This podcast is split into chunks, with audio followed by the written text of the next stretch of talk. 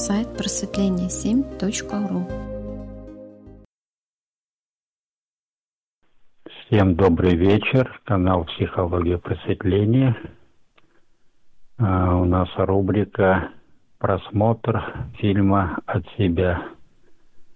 То, что увидел, как понял, о чем задумался. Разбираем мы фильм «Физики», название фильма. Добрый вечер, кудесник. Добрый вечер, Вадим. Написал сценарий, это Фридрих Дюрренматт какой-то там, в общем, швейцарец тоже, да, мед какой-то, да. Ну, неплохо написал. В своем сценарии он несколько жанров совместил, что, в общем, по-своему удивительно для кинематографа.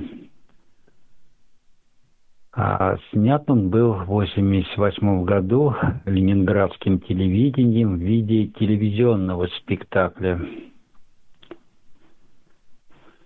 Что, Вадим, вам удалось поглядеть данный материал?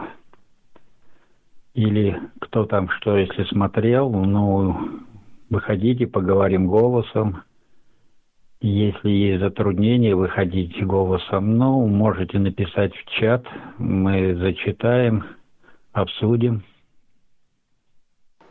Да, «Кудесник» я смотрел этот фильм, я даже не знал, что это телевизионный спектакль, я только закончил просмотр.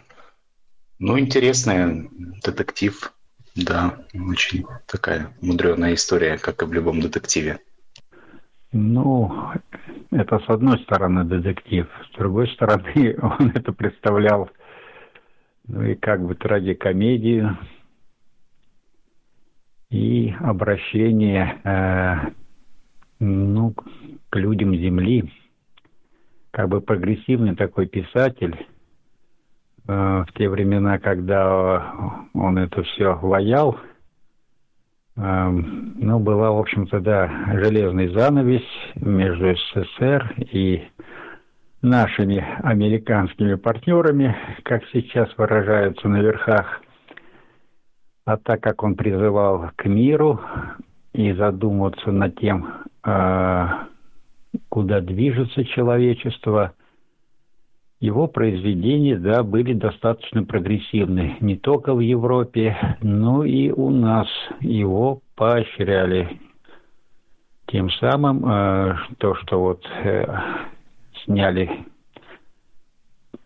ну, скажем, там вот этот вот данный фильм,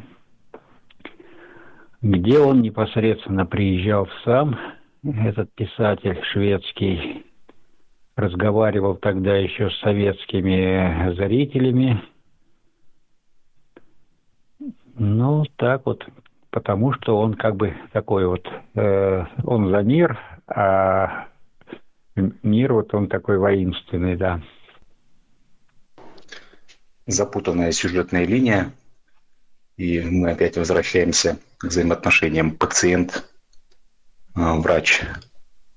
Когда уже становится непонятно, когда речь идет о психических пациентах и психиатрических лечебных учреждениях, в конце уже становится непонятно, где, собственно, врач, а где пациент.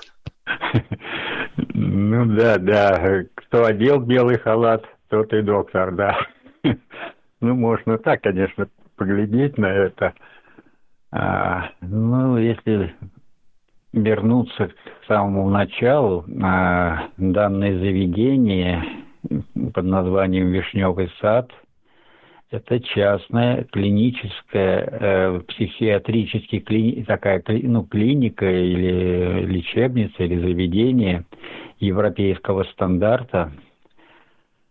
В общем, как бы душевно больных людей с расстройствами, ну, там, в общем, содержат, ну, они вносят тоже определенные средства на свое лечение, содержание там, ну, зато они там в комфортных условиях, и, как мы видим, там каждый занимается тем, куда, как раз тут говорят, да, видеофила.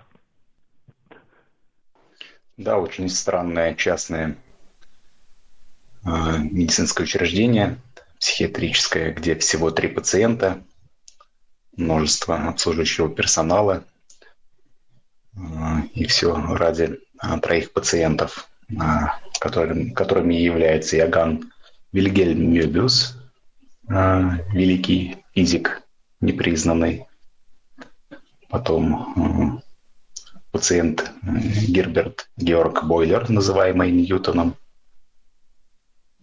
также пациент Эрнст Генрих Эйслер, называемый Эйнштейном. Вот, и они содержатся в этом психиатрическом заведении, и там происходит трагедия, убийство обслуживающего персонала. Вернее, не убийство, а несчастный случай. Ну да, так как они находятся в соответствующем заведении и находятся на излечении, там это выглядит как несчастный случай.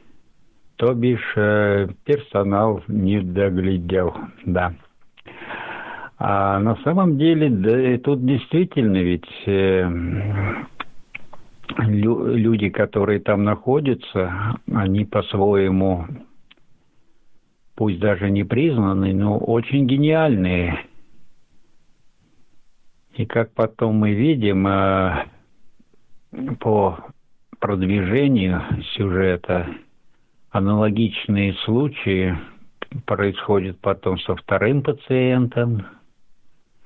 И в итоге, после усиленной внутренней борьбы, даже пациент Мебиус, то бишь непризнанный физик, идет на такой же шаг, хотя предупреждает свою сиделку, чтобы она ушла оттуда, из этого заведения. А она, в свою очередь, начала его уговаривать, что заберет его с собой туда. Опять большой мир, что он не очень так уж и сильно и болен. Ну, мол, дома за тобой присмотрю.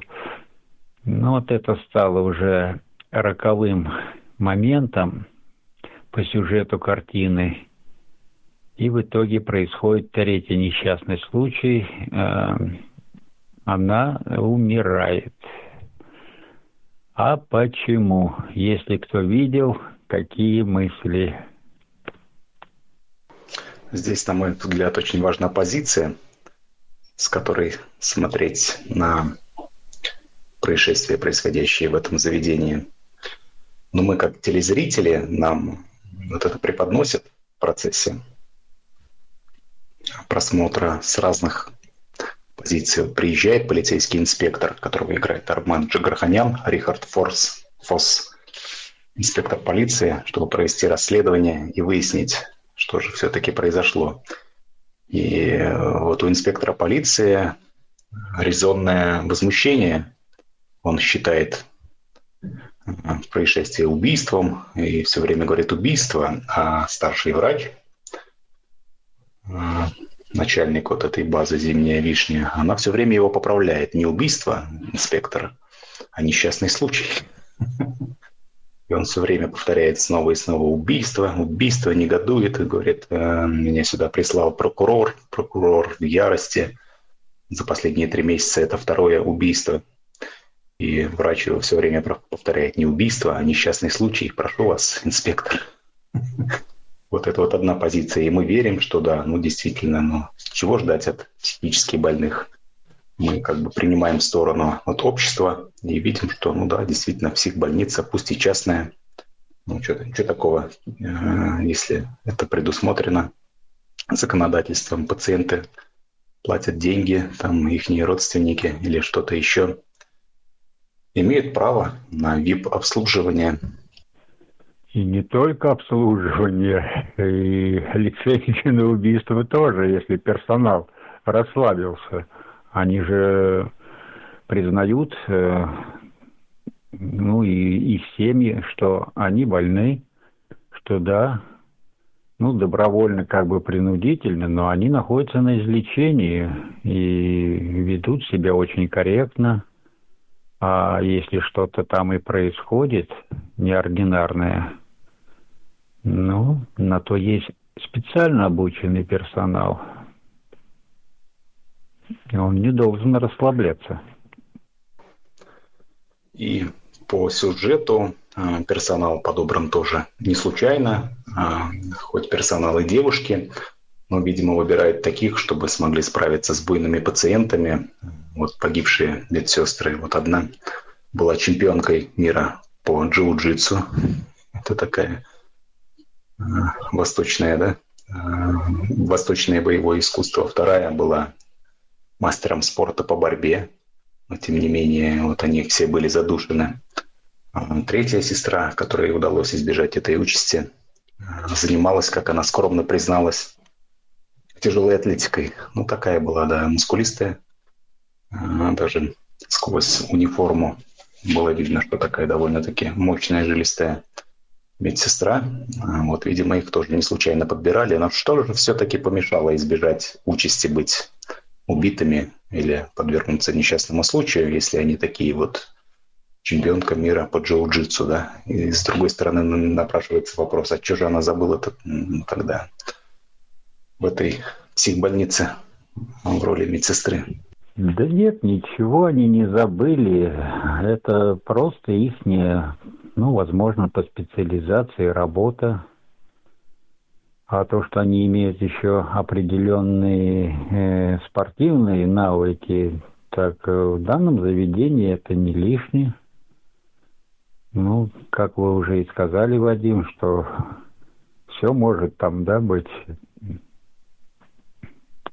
Но по сюжету разгадка этой загадки оказалась весьма необычной, потому что там двое из пациентов, и вообще все трое пациентов были физиками, по легенде, так сказать. Все занимали разные должности в физическом мире, и однажды сошли с ума и были помещены вот в это лечебное учреждение. Но, как оказалось, двое физиков были вовсе не физики, а агенты секретных служб разных стран. И, возможно, поэтому им удалось так легко расправиться с подготовленными медсестрами, так сказать, и придушить их. Вот. Но так ли это на самом деле, нам предстоит выяснить. Ну что же вы раскрыли все карты, Вадим. Теперь Белинский не сможет смотреть данный фильм. Да, будет писать злые рецензии. Ну, вообще, это классический детектив, в моем понимании. И если вот мы разбираем от себя, мне было очень интересно. То есть, внимание действительно планомерно проводится сквозь канву сюжетной линии, плавно меняя ракурс восприятия. Мы сначала принимаем роль общества, да, то есть смотрим со стороны полиции, что произошло преступление, потом вникаем в суть обстоятельств этого происшествия, что вот там какие-то вот спецслужбы замешаны, а так ли это на самом деле, а чего ради. А виной всему этот самый физик, которого играет Борис Плотников, Иоганн Вильгельм Мебиус. Вот к нему на свидание в это заведение приезжает жена со своим новым мужем и с 3 детьми от первого мужа, которые хотят попрощаться и уехать с новым мужем, который является пастором, на Марианские острова. И этот пастор все время как бы поправляет и с гордостью произносит, что на Тихий океан. Для него, это, видимо, это очень важно, что Марианские острова находятся в Тихом океане, где он будет нести свое служение. Вот. Приезжает на свидание краткосрочное, чтобы попрощаться со своим бывшим мужем, потому что и детям он дорог, их папа, и бывшей жене, наверное, тоже он дорог. Физика намного о нем заботится. Она платила деньги на содержание своего мужа в этом лечебном учреждении, платила деньги Матильде фон Цанд, главному врачу санатория «Вишневый сад», которую играла Ольга Волкова. То есть она как бы... Ну, это нормально, да, платить деньги, если ты находишься на платном лечения, так сказать. Вот. И когда денег совсем не стало, вот она нашла богатого вот этого пастора, вышла за него замуж, и как бы это... Деньги появились, и она вроде как, ну да, не прочь была продолжать платить для извлечения мужа. Но муж-то ее, Иоганн Вильгельм Мебиус, оказался настолько талантливым, что это признавал даже персонал лечебного учреждения, в частности, его сиделка, которую играла Наталья Данилова, сестра Моника Штетлер, и которая была впоследствии Мебиусом убита, тоже в весьма при странных обстоятельствах. Поэтому детектив, да? Не люблю я детектив, но они очень интересно смотрятся. Вот, обстоятельства весьма странные, и все крутится вокруг персоны Иоганна Вильгельма Мебиуса. Вот так кто же он? Кто же этот физик? Интересы всех прикованы к нему. Ну, что касается продолжения лечения того же Мебиуса, в частности, главврач сказала, что, дескать, не может быть и речи о переводе его, в муниципальную, так сказать, психиатрическую больницу, что мы изыщем дополнительные средства, раз вы там поиздержались, он останется, говорит, здесь. То есть, насколько, в частности, там тот же Мебиус и другие, кто там находились, были интересны, да, непосредственно персоналу. Ну, мы в итоге уже и помним там по сюжету, что и прокурор в итоге смягчил... как бы свое недовольство происходящим у них. Да и сам инспектор уже там въехал в тему, вот, попивал коньяк, спрятанный этим, как его там, Ньютоном за решеткой камина, покуривал сигару и спокойно уже обсуждал тему. Там, как это, по ходу движения, да. Поэтому тут отчасти, как бы, это детектив, глубина всего этого где-то там. Истина где-то рядом, да, говорил агент Маулер. И вы знаете, я вот поверил, будучи вот человеком таким впечатлительным, и я поверил, забыв совершенно, что это детектив, где в сюжете всегда нужно искать чью-то выгоду в любом действии, да. Но я поверил вот в искренность слов Матильды фон Цанд, которая вот заверила, что мы не оставим этого пациента, не позволим ему перевестись в муниципальное учреждение здравоохранения, так сказать. Нет, он продолжит получать лечение в нашем элитном частном лечебном учреждении «Вишневый сад». Я думаю, как здорово.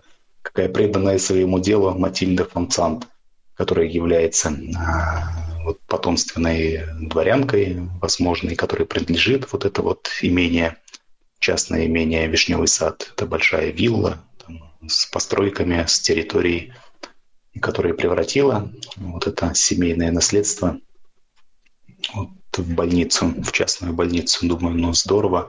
И даже готова там бесплатно, что ли, как-то содержать, вот в частности, этого пациента. Думаю, великолепно, люди преданы своему делу. Но оказывается, все не так просто.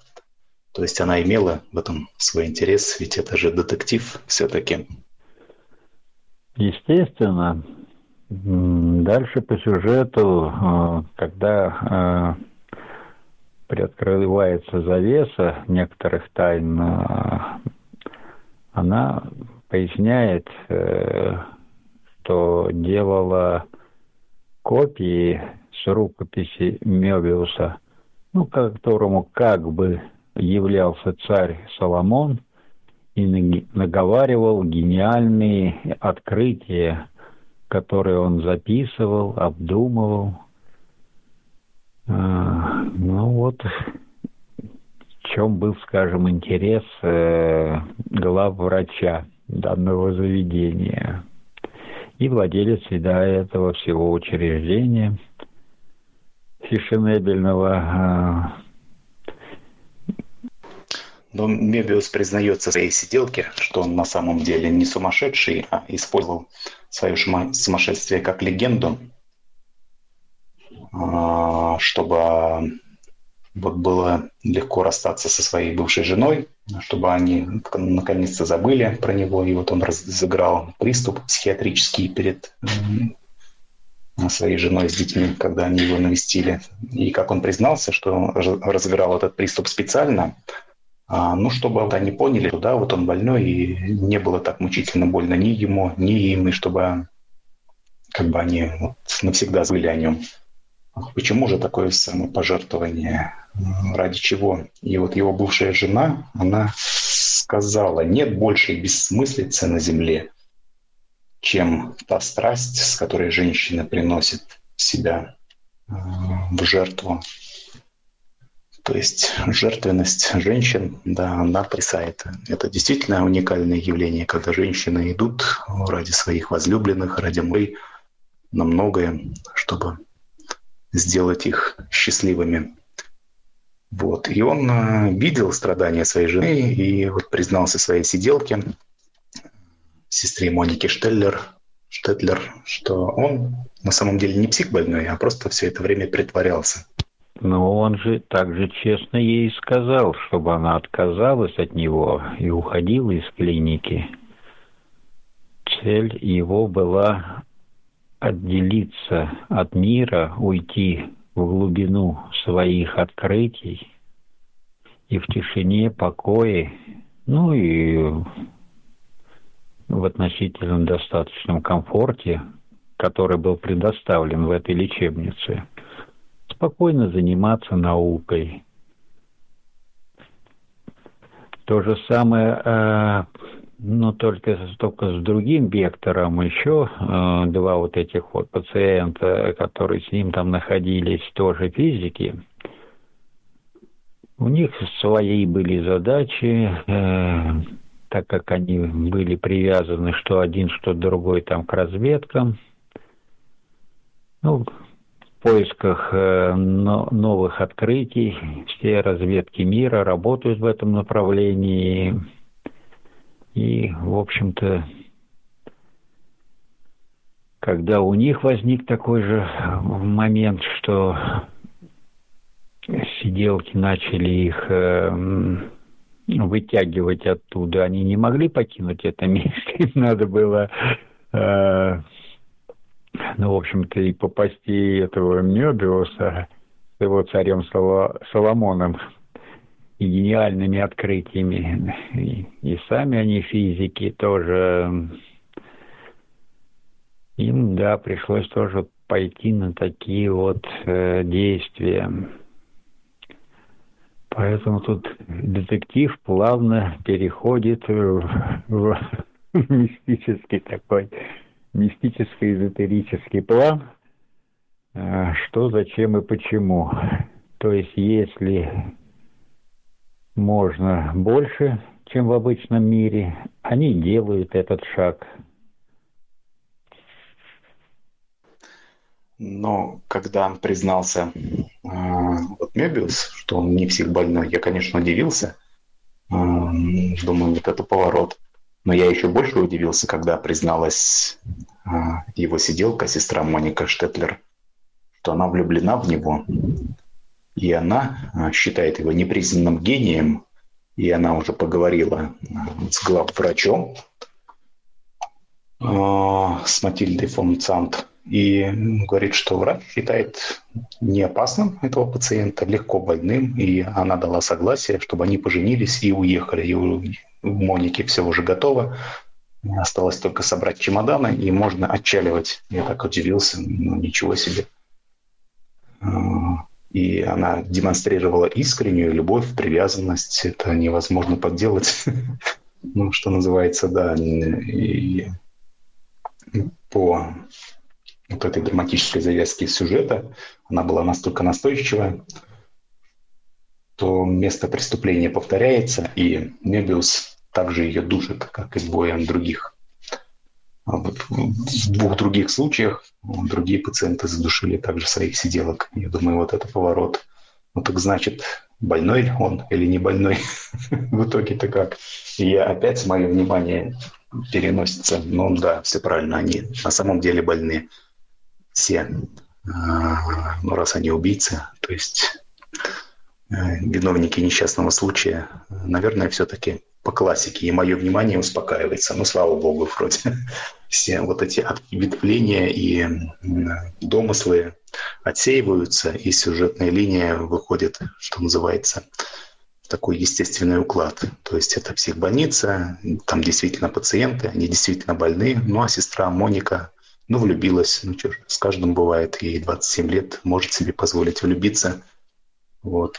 И, возможно, другие сиделки также влюбились, что весьма странно. Ну, я для себя вот подумал так.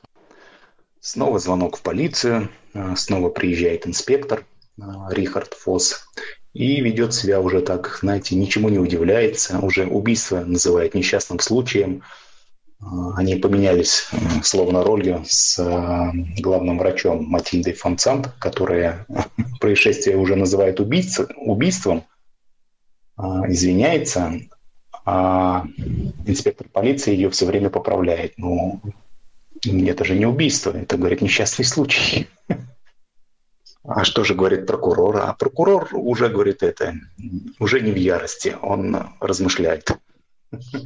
Так интересно, думаю. Но прокурор попросил заменить весь персонал на санитаров.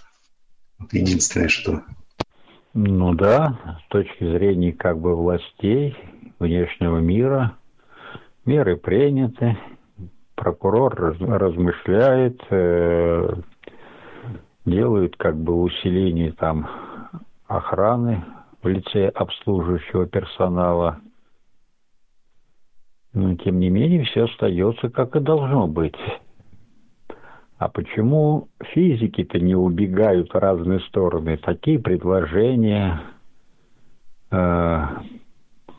симпатичные такие сиделки, любящие их, пытающиеся их вытащить в мир и жить с ними, и присматривать за ними. Ну, если они сами себя считают больными. Ну, что-то они не торопятся в этот большой мир. То есть они даже были все трое в итоге сделать вот этот вот шаг, пойдя на преступление, чтобы только остаться там. Вот тут самое интересное. Ну и когда накрыт очередной ужин в этом лечебном учреждении, и пациенты собираются за одним столом, вот происходит раскрытие карт. Первым раскрывает карты Ньютон, кажется, вот, который называет себя Ньютоном, и говорит, что он вовсе не Ньютон, а Герберт Георг Бойлер, спецагент какой-то секретной спецслужбы, и попал в это учреждение по заданию своего правительства с целью выяснить, какие же вот эти вот научные данные собирает вот этот вот пациент Мебиус. То есть здесь весь прицел и центральной фигурой оказывается Мебиус, за которым следят разведки многих стран. Вот. И тут же оказывается за столом другой пациент, который представляется как Эйнштейном, и он тоже признается, что он вовсе не Эйнштейн, а тоже агент другой спецразведки. И Ньютон достает пистолет, и здесь уже сразу, да, наше внимание, опа, оружие, откуда может быть оружие в медицинском учреждении? Ну, наверное, действительно они те, за кого себя выдают, потому что они действительно агенты разведки. Просит поднять руки вверх другого спецагента, кстати, к стене, вот. Тот слушается, отходит, но достает свой пистолет. И пистолет на пистолет, как говорится, уже не катит. И они договариваются о том, что слагают оружие и будут мирно беседовать. И вот они раскрывают свои карты перед Мебиусом, говорят, что так и так. Разведки стран в нем заинтересованы, его труды не должны пропасть даром. Они призывают их присоединиться к ним и гарантируют светлое будущее, лучшие, так сказать, должности при университете, почет, слава, уважение и даже Нобелевская премия. Вот. Надо лишь вот забрать свои рукописи и, так сказать, дергать вместе с ними. На что Мебиус чисто сердечно признается, что рукописи он сжег, и вот эти агенты спецслужб уже становятся обескураженными. А ради чего, говорит, все это время, один-два года, другой 1 год. Вот жили здесь, убили людей. Ради чего, если рукописей нету? И здесь Мебиус произносит такую вот пространную очень речь, что долг гения быть непризнанным, потому что если гений не признан, тогда он как бы находится в заключении, там, в психушке, а если гений признан, тогда становится больным весь мир. По заключению вот Мебиуса, гений разрабатывает делает какие-то открытия, которые люди, правительство в угоду своим личным интересам превращает в оружие, и в мире становится еще больше бед. Здесь уже чисто философские темы, философские вопросы поднимает. Ну а зачем же он убил свою сиделку, сестру Монику Штетлер, только лишь для того, потому что это одно убийство предотвратит, возможно, многие другие смерти, если вот эти открытия попадут в руки людей. И вот можно поднять вопрос, можно ли оправдать убийство человека гипотетической какой-то опасностью для людей открытий физики? Вот кто как думает на этот счет? Можно. Но для этого надо вот как физики по-умному сидеть в психушке элитной, да? Тогда можно. А в мире, да, если даже из гуманных соображений такое они бы проделали, ну, их бы тоже посадили просто в тюрьму. Но поскольку условия содержания в заведении уже поменялись, вместо хрупких, красивых медсестер появились мощные санитары, которые тоже... Вот один мастер спорта по боксу, самый главный, да, санитар, другой китайского вида человек нунчаками, вот этим боевым оружием Брюса Ли, жонглирует постоянно, то есть, что нам дает понять, что ребята крепкие, с ними просто так уже не придушишь, наверное, вот. И сварщик варит решетки на окна. Это в угоду безопасности. Я думаю, ну, нормально. И здесь, понимая свое текущее положение, вот эти агенты спецслужб как бы соглашаются с нашим гением и готовы остаться в этом медицинском учреждении в качестве пациентов, смирившись как со своей участью и неся определенную миссию, что они вроде бы как согласились с философским посылом Мебиуса, что вот эта гениальность должна оставаться закрытой, как бы ее не нужно нести в общество. Я думаю, ну, весьма странно. Ну, наверное, они просто будут выжидать чего-то. Ведь все-таки, если они агенты спецслужб, и именно спецслужбы платят за их пребывание в этом дорогом лечебном учреждении, ведь они же не будут платить вечно, в конце концов. И у меня опять приходит понимание, но раз они согласились вот с этим пациентом, с Мебиусом, ну, значит, может быть, действительно они на самом деле больны, и никакие они не агенты спецслужб. И вот внимание зрителя, что очень интересно, мечется туда-сюда и не знаешь, какую сторону принять. То ли они больны, то ли они не больны, то ли правда то, что они говорят, что один ученый великий, а другие агенты спецслужб, то ли это бред всех больных. И я как зритель совершенно искренне не понимаю, ну что же на самом деле происходит-то, а? Но потом развязка приходит, промежуточная, надо сказать, развязка приходит с появлением главврача этого медицинского учреждения и хозяйки его по совместительству Матильде фон Цанд, которая делает потрясающее заявление. Она говорит, что на самом деле это я, это мне являлся все время царь Соломон. И здесь надо сделать маленькое отступление, что Иоганн Вильгельм Мебиус, он прикрывался царем Соломоном, и утверждая, что царь Соломон ему являлся на протяжении 15 лет и вот диктовал ему научные открытия и заставил убить вот свою сиделку, что называется. А здесь вот эта Матильда фон Цанд говорит, что на самом деле она является вот глазом царя Соломона, и она все это время следила вот за Иоганном Вильгельмом Мебиусом и сказала, что Мебиус не оправдал ожидания Соломона. И теперь она вроде как главный ставленник царя Соломона. Я думаю, ну ё-моё, чужая и она тоже психбольна, оказывается. Ну, рыбак рыбака видит издалека.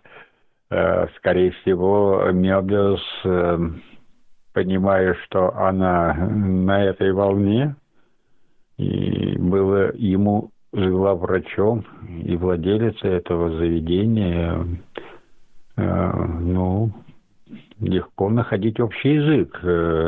Ему является царь Соломон, и она там его где-то уже издалека примечает. Так что тут все понятно. Она врач, он больной, царь Соломон общий. Но здесь еще очень интересные подробности вскрываются. Оказывается, перед тем, как уничтожить все рукописи, вот эта Матильда фон Цанд, она все время, по мере появления этих самых рукописей, в течение этих самых, там, скольки, 15 лет или скольки, вот пока Мебиус находился в больнице, она делала копии, она их фотографировала и очень выгодно продавала, видимо, вот эти рукописи куда-то там, и получал за это неплохую прибыль. Вот это был корыстным мотивом того, что она держала этого пациента, как бы и даже была согласна оплачивать его пребывание в этом учреждении, если его семья не может себе это позволить. Видите, уже нарисован корыстный мотив, и здесь уже негодовал сам Мебиус, говорит, ну как же так, ты из жены моей последние копейки драла, чтобы вот оплачивать мое пребывание здесь. Так ты и мои рукописи там монетизировала. А как же так? И здесь вот такая потрясающая развязка. Ну да, они все психбольны, но одна наделена властью, все зарешочено, санитары приучены. Думаю, ну как же вот это разрулить-то теперь? Но это еще не вся развязка. А развязка сидела в кабинете Матильда фон Цанд, когда она вошла в свой кабинет, перевести дух там. Как вы думаете, по закону детективного жанра ее ждал никто иной, как Рихард Фосс, инспектор полиции, который по камерам видеонаблюдения видел все, что происходит и что говорят люди, и был в курсе всех событий. То есть прокурор не зря взял перерыв на раздумье, и оказывается, вот эти вот все санитары, они были не просто выбраны случайно. Они были предоставлены полиции и как бы были специально обученными агентами, по сути дела. Вот. И здесь, видимо, уже полиция сделает свои выводы, кто же на самом деле виноват, кто не виноват. Но эти выводы, к сожалению, уже выходят за рамки сюжетной линии, за рамки кинематографа, и каждый может додумать уже свое, что является, безусловно, то есть не является атрибутом детективного жанра. Вот концовка любого детектива, она всегда ясна, предельно понятна, видно, кто есть преступник, кто есть жертва. А здесь концовка такая совершенно неясная лично для меня. Вы, вот, Кудесник, что-нибудь поняли из концовки? Ну да, я сделал свои какие-то выводы. Мне просто интересно было бы узнать, из тех, кто посмотрел фильм, может быть, нет возможности сейчас поучаствовать в разговоре, кто что видел от себя. У нас рубрика данная. Поэтому я пока не буду озвучивать это. Возможно, сегодня или еще кто-то завтра там досмотрит, что-то напишет, может быть, что-то скажет. Ну, и в частности наш летающий там где-то Белинский. Без него как же без него? В этом фильме интересен философский посыл, на мой взгляд, который озвучен Мебиусом, что долг гения быть непризнанным. Вот кто как считает, как вы считаете, Кудесник? Так ли это? Должен ли быть гений непризнанным? Ну, здесь он проводит, эту линию, что именно так это должно быть, потому что с его точки зрения, именно Мебиуса, он берет ответственность за те изобретения, которые могут просто очень сильно поменять мир. К сожалению, мир у нас всегда начинается с того, что все самое лучшее идет на уничтожение человечества, а потом уже, если не имеет применения в военной сфере, отчасти переходит на бытовое. И понимая вот это все, он и данных сотоварищей, так сказать, вот этих физиков, разведчиков, тоже призывал к тому, что раз они физики, то самое лучшее делать гениальные открытия именно здесь, где они находятся, и ни в коем случае не выставлять их в мир. Такую линию, по крайней мере, выбрал он. Или они все вместе. Не исключена смысла, на самом деле, вот эта позиция. Позиция не открывать свою гениальность, свои изобретения миру. Держать все это до поры до времени. Потому что гений один, что называется, а мир, он множествен, людей в мире много, и не все далеко гении, и не все могут правильно понять, правильно принять вот эти открытия. И он, наверное, в этом совершенно прав. Здесь приводится в пример открытия Эйнштейна, результатом которых послужило изобретение ядерного оружия и применение ядерного оружия против самих людей. Но это, безусловно, имеет место быть, да. И, в общем-то, с этой точки зрения лично я, наверное, согласен, что да, это не обязательно долг гения быть непризнанным, но это его возможность и это его ответственность уже смотреть по обстоятельствам, какие открытия, когда открывать и так далее. И поднималась еще тема жертвенности женщин. Нет большей бессмыслицы на земле, чем та страсть, с которой женщина приносит в себя жертву. Почему женщина приносит в себя жертву? И приносит ли? Все три жертвы этого фильма как раз женщина. Почему так? Это случайность? Может быть, это их не жесткий сталкинг мужской такой, что они даже были готовы сделать вот такие шаги. А поведение Моники, сиделки Мебиуса, как вы оцените? Кудесник, сестра Моника Штетлер, которая все эти годы любила своего пациента, Мебиуса «Физика». Честно ему в этом призналась. И она сожалела о том, что его гений не признан. То есть, видите, здесь в этом был конфликт, что гений сам хотел оставаться непризнанным. А все вокруг хотели его признания, в том числе сестра Моника, вот за что и поплатилась своей жизнью. Вот был ли ее поступком жертва? Ну, в данной ситуации, да, она стала жертвой и по факту тоже криминальному, да. Но ведь он же ее отговаривал, чтобы она бежала оттуда. А она, ну вот, свою жертвенную линию гнула. Да ерунда, это там ты слегка болен, это ты гений. Но она не хотела его услышать. Он же не от того пошел на это действие, что хотелось ему ее придушить. Ну не слышит человек. Ну да, стечение такое вот обстоятельств. Не нужна ему была огласка и признание. Он очень ответственно относился вот к своим изобретениям, которые могли изменить мир.